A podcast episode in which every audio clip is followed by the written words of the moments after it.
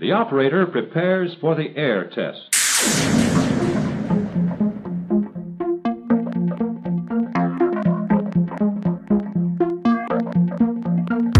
Número 84 del podcast de tuxeno.com. Muchas gracias a todos los que nos escriben y comparten este podcast, a quienes nos han manifestado su gusto por este nuevo formato. Muchas noticias esta semana, tenemos listos los contenidos para comentarlos en los siguientes minutos. Redes sociales, videojuegos, internet y más. Yo soy Antonio Karam, o lo que queda, y este es el podcast número 84 de tuxteno.com, producido por 90 decibeles, sí, en colectivo.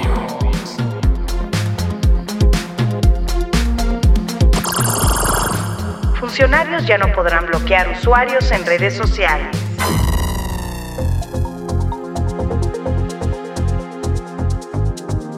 Sí, la libertad de expresión lo vuelve a hacer y esta vez ha jugado contra los políticos. ¿Y el argumento? Si un funcionario público bloquea a alguno de sus seguidores, está atentando contra la libertad de expresión y acceso a la información pública. Y es que el bloqueo de usuarios no solo se da con funcionarios, sino con cualquier figura pública donde día a día tienen que lidiar con debates acalorados por parte de algunos haters, trolls o antisimpatizantes que demandan respuestas y atención. Por lo que para el caso de los funcionarios, si dicho debate va dirigido a las acciones realizadas de un funcionario, utilizando un marco de respeto y buen trato, dicho funcionario no podrá bloquear a los usuarios involucrados dentro de ese debate o conversación. Por ello, tratar de crear una reacción utilizando groserías e insultos puede generar el escenario perfecto para que cualquier funcionario obtenga los argumentos y pueda obtener así el permiso para bloquear personas que presentan debates fuera de un marco de respeto y buen trato. Así que con las reglas bien definidas y establecidas, los gobernantes ya no podrán bloquear a usuarios. Jorge Medina. Los políticos en México, muy celosos de su trabajo y por demás cumplidores de la ley, ahora sí se les volteó.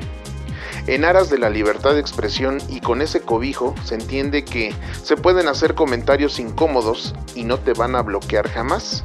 Pero estoy seguro que van a volar las mentadas de madre y demás injurias porque pues hay que seguir la ley y si la ley dice no bloquees a nadie en redes sociales, pues no lo puedes hacer, o si no, se violentarán sus derechos de libertad de expresión.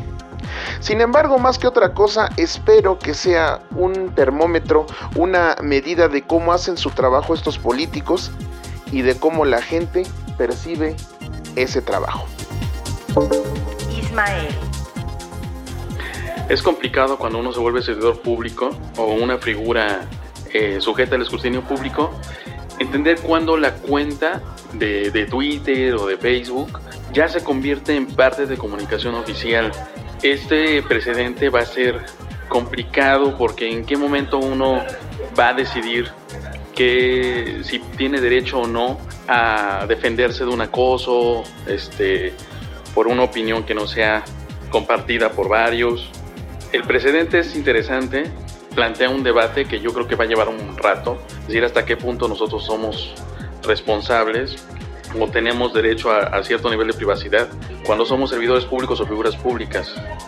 Creo que es sano el que si yo soy un ciudadano y mi canal de, de comunicación con mi autoridad es Twitter o inclusive yo lo he propuesto que sea así de esta es la forma de comunicarse conmigo y de repente bloqueo a alguien, entonces estoy bloqueando su posibilidad de comunicarse conmigo yo como servidor público. Entonces está complicado, pero creo que es sano y sobre todo más sano que inicie el debate de esta cuestión.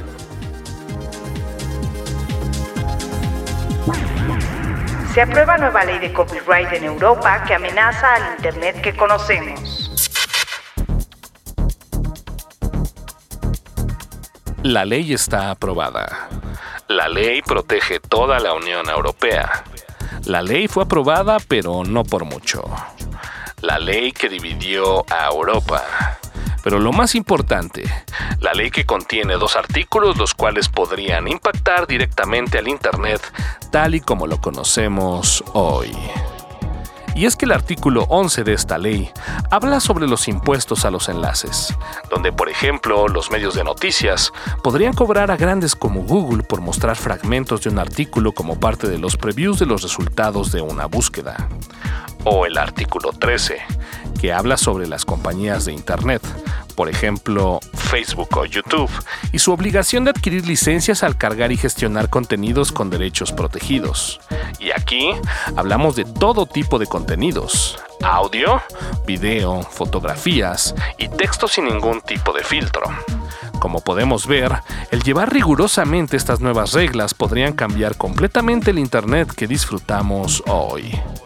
La medida es que desde su aprobación, cada país perteneciente a la Unión Europea adquiere esta ley en los próximos dos años, pueda mejorarla y recién aplicarla en el país, lo cual, como podemos ver, se podrían generar cualquier cantidad de versiones de la misma, requiriendo así la necesidad de un control o regulación por encima de dichos países. Sin duda, los próximos dos años serán claves para la maduración de esta ley ley de copyright es aprobada en Europa, amenazando al Internet que conocemos. Somera. La ley de copyright aprobada en Europa. No es la primera vez que vemos este tipo de intentos de darle más poder a los derechos de autor. Lo intentó Estados Unidos con pipa y sopa. Recordaremos por ahí el apagón de, de Wikipedia. Eh, protestando en contra de estas leyes. Son leyes que limitan la libertad de expresión, porque no solamente van a afectar a aquellos o ayudar a aquellas, eh, por ejemplo, artistas, ¿no? Que quieran limitar en dónde se puede escuchar su música, sino que hasta inclusive en esta ley que se aprobó en Europa eh, están limitando eh, el uso de fragmentos de, material. Imagínense que ya no van a poder hacer memes con los Simpsons eso sería eh, fatídico, ¿no? La muerte de los memes, eh, la comunicación de los millennials. Hay que tener mucho cuidado con lo que se aprueba para eh, lo que se aprueba en, materia de, legislación para internet. Por eso es que mucha gente que tiene ciertos conocimientos se mueve a lo que es la red profunda, porque ahí, ahí no hay ese tipo de limitaciones. Pero ¿por qué no hacer las formas correctas? Eh, Wikipedia, por ejemplo, es una, una, clara, un claro ejemplo de que las leyes de copyright deberían de extenderse hacia el conocimiento y el saber humano y, ¿por qué no, también el entretenimiento? Jorge Medina. Efectivamente, la Unión Europea ha impactado directamente con los creadores de contenido, logrando que estos se prohíban o se eliminen. Y desde mi punto de vista, sí, Gran cantidad de videos efectivamente tienen música, sea completa o por segmentos, pero también es una promoción gratuita para el cantante y disquera en un video viral que a diferencia de la publicidad digamos viejita, en estos sitios sí tienen contabilizadas las personas, países, vistas y suscriptores que ven ese video. Bueno, yo solo diría que no es lo mismo que tu marca sea vista por 3 millones de personas en todo el mundo, a decir que, bueno, creemos que tu marca en base a estadísticas es vista en un solo país por 300 mil personas. Apple presenta Arcade, su nueva plataforma de videojuegos.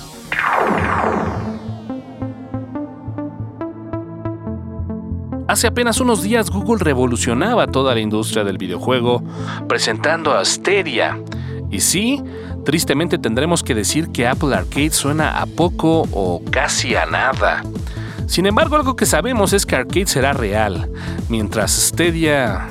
Hmm, Apple Arcade llegará este mismo otoño a más de 150 países y será un servicio de suscripción al estilo del Game Pass de Microsoft, que nos dará acceso a todo un catálogo de juegos, muchos de ellos disponibles offline. Su plataforma de juegos podrá estar accesible para dispositivos bajo iOS, ordenadores Mac e incluso bajo tvOS. Sí, ese televisor de Apple, existiendo sincronización entre los diferentes dispositivos. La suscripción permitirá usarse de forma compartida con diferentes miembros de una familia y contará con controles parentales.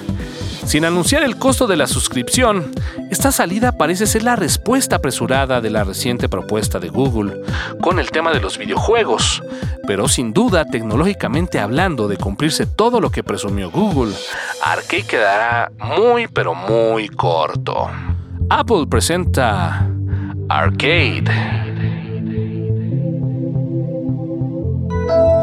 Ramdale. Y pues vi el evento y así que digas, vi la plataforma y me llamó la atención, pues no, no le hallo mucho sentido. Recordemos aquel 1999 en la que presentaron mm, pues a Bungie Studios que estaba a punto de quiebra y en vez de obtener esa, esa empresa decidieron ignorarla y pues Microsoft lo obtuvo y pues ya sabemos lo que pasó ¿no? con, con Halo y Xbox y que ahora 20 años después quieran incursionar un poco en el mundo del gamer. Bueno gamer dentro de comillas porque pues bueno son, plataformas distintas. No, no ha habido juegos que, que sean de nivel gamer. Pero bueno, eh, me recuerda más a una especie de Nintendo por el tipo de juegos. Y pues a mí me llama más la atención la solución que sacó Google hace un par de días. Y pues no, siguen sin innovar. Digo, soy usuario de la plataforma. Lo único que amo y agradezco es iCloud. Pero de ahí en fuera, pues no. Y menos en el mundo del gamer. No me considero un gamer, pero pues no, no, no me llama la atención. Somera. Apple eh, no quiere quedarse atrás. Apenas hace unos días anunciaba Google también su propio servicio de streaming de videojuegos y ahora Apple eh, también anuncia el suyo. Eh, al parecer ahora la batalla viene en ese tipo de streaming. No me, queda, no, no, no me cae de extraño, ¿eh? Fortnite vino a revolucionar el cómo hacer dinero. Mucha gente habla de, de los millones que ha generado Fortnite y han surgido muchas, muchos videojuegos para, para hacerle competencia. Por ahí tenemos Apex, que es la nueva apuesta eh, en este tipo de videojuegos. Eh, For Honor es otro que también está muy interesante. Pero bueno, regresando al tema de Apple, eh, se va a estrenar con 100 títulos. Hay que ver qué tipo de títulos son. Todos van a ser en streaming. hay que ver cómo va a ser el método de, de videojuego hablan de que va a haber una sincronía, es, decir, puedes estar en tu, en tu MacBook y después pasarte a tu iPhone y vas a poder continuar con tu, con tu juego. Eh, no está fácil, eh, los fanboys de Apple son muchos y creo que van a hacer eh, a consumir el producto, no importando la calidad que sea, aunque bien sabemos que Apple genera buena calidad en sus productos. CODI, el sistema de pagos que cambiará las compras en México.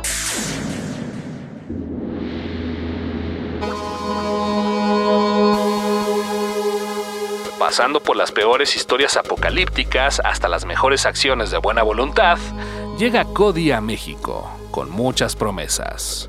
CODI es un sistema de pagos impulsado y diseñado por el Banco de México y apoyado por el gobierno actual, el cual se apunta a acomodarse como uno de los sistemas de pago más ágiles y más modernos de nuestro país.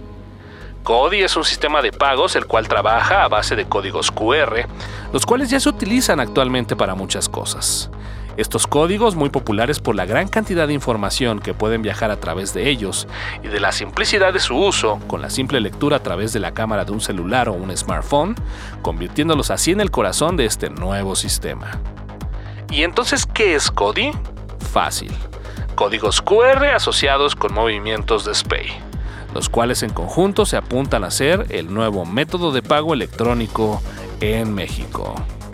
Y es que Cody viene a tratar de resolver varios problemas del lado del comprador, del lado del vendedor, pero sí, también del lado del banco y del gobierno.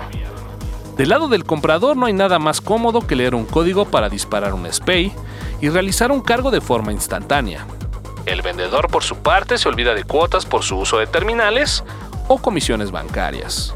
El banco deja de generar papel moneda y todo queda en una simple transacción bancaria, acá registro de base de datos, accesibles para identificar todo tipo de movimientos de una persona o negocio. Sí, aquí se favorece el gobierno.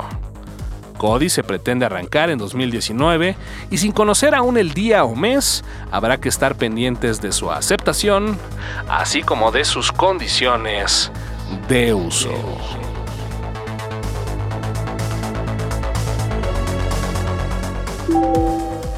Katy.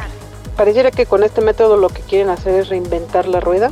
No le veo en realidad gran utilidad ni entiendo bien cuáles son los beneficios. Una transferencia de 8 mil pesos, eso no es algo que no pueda hacer ahorita con mis aplicaciones actuales de los bancos. Probablemente esté mal, a lo mejor sí sea la solución a muchos de nuestros problemas, pero hoy por hoy la opinión que me merece eso es otro sistema más. Parecía que el Starbucks ya lo utilizaba. Pero, pues en fin, como todo en esta vida, habrá que esperar y ver cómo se viene este nuevo sistema y ver en realidad cuáles son las, las funcionalidades y qué beneficios va a traer a uno como usuario y obviamente pues a los establecimientos.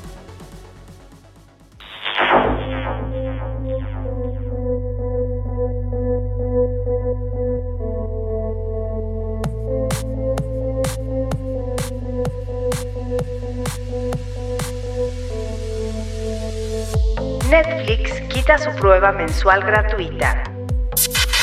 Ya se encuentra disponible Nano 4.0. Uno de cada 10 Smart TVs usan Android. Google y Cuba firman acuerdo para mejorar el tráfico de Internet en la isla. Adobe Premiere Rush llega a Android.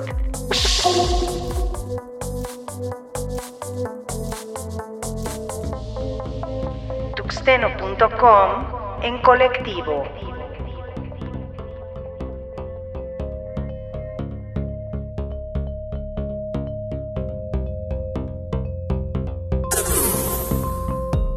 Recuerden, este y todos los episodios del podcast los pueden encontrar en el sitio www.tuxteno.com. Allí pueden encontrar también las ligas directas para visualizar el podcast en iTunes o en Spotify. Y nos despedimos esta semana con el gran equipo de tuxteno.com en colectivo que se ha formado. Con contenidos de Jorge Medina, yo soy Antonio Karam, arroba ANCaram en Twitter. Y cerramos este el 84, ahí con lo que dio hoy la voz. Imagine Dragons, Believer, en el podcast de tuxteno.com en colectivo. First things first, I'ma say all the words inside my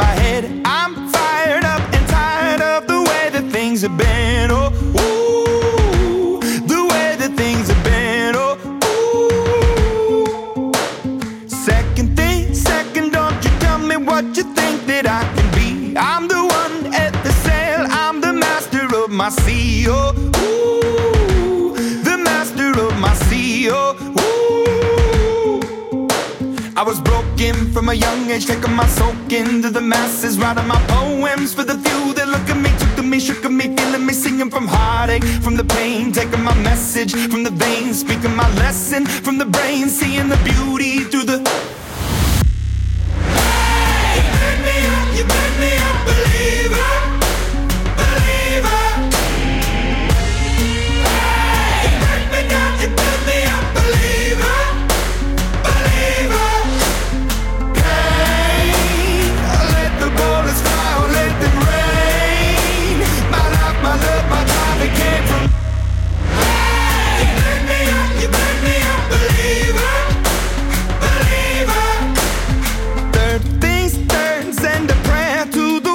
Up above. All the hate that you've heard has turned your spirit to a dove. Oh, ooh, your spirit up above. Oh, ooh.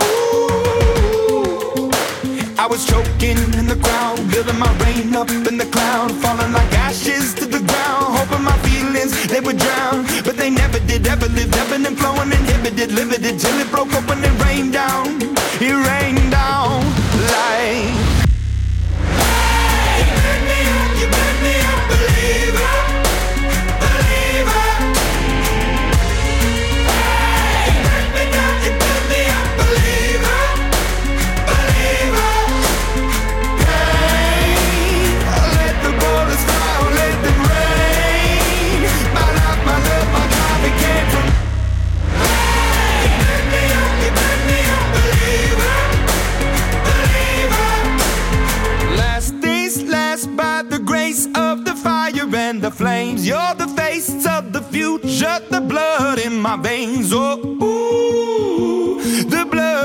Veins. Oh, ooh. But they never did ever live, ebbing and flowing, inhibited, limited till it broke up when. It rained down.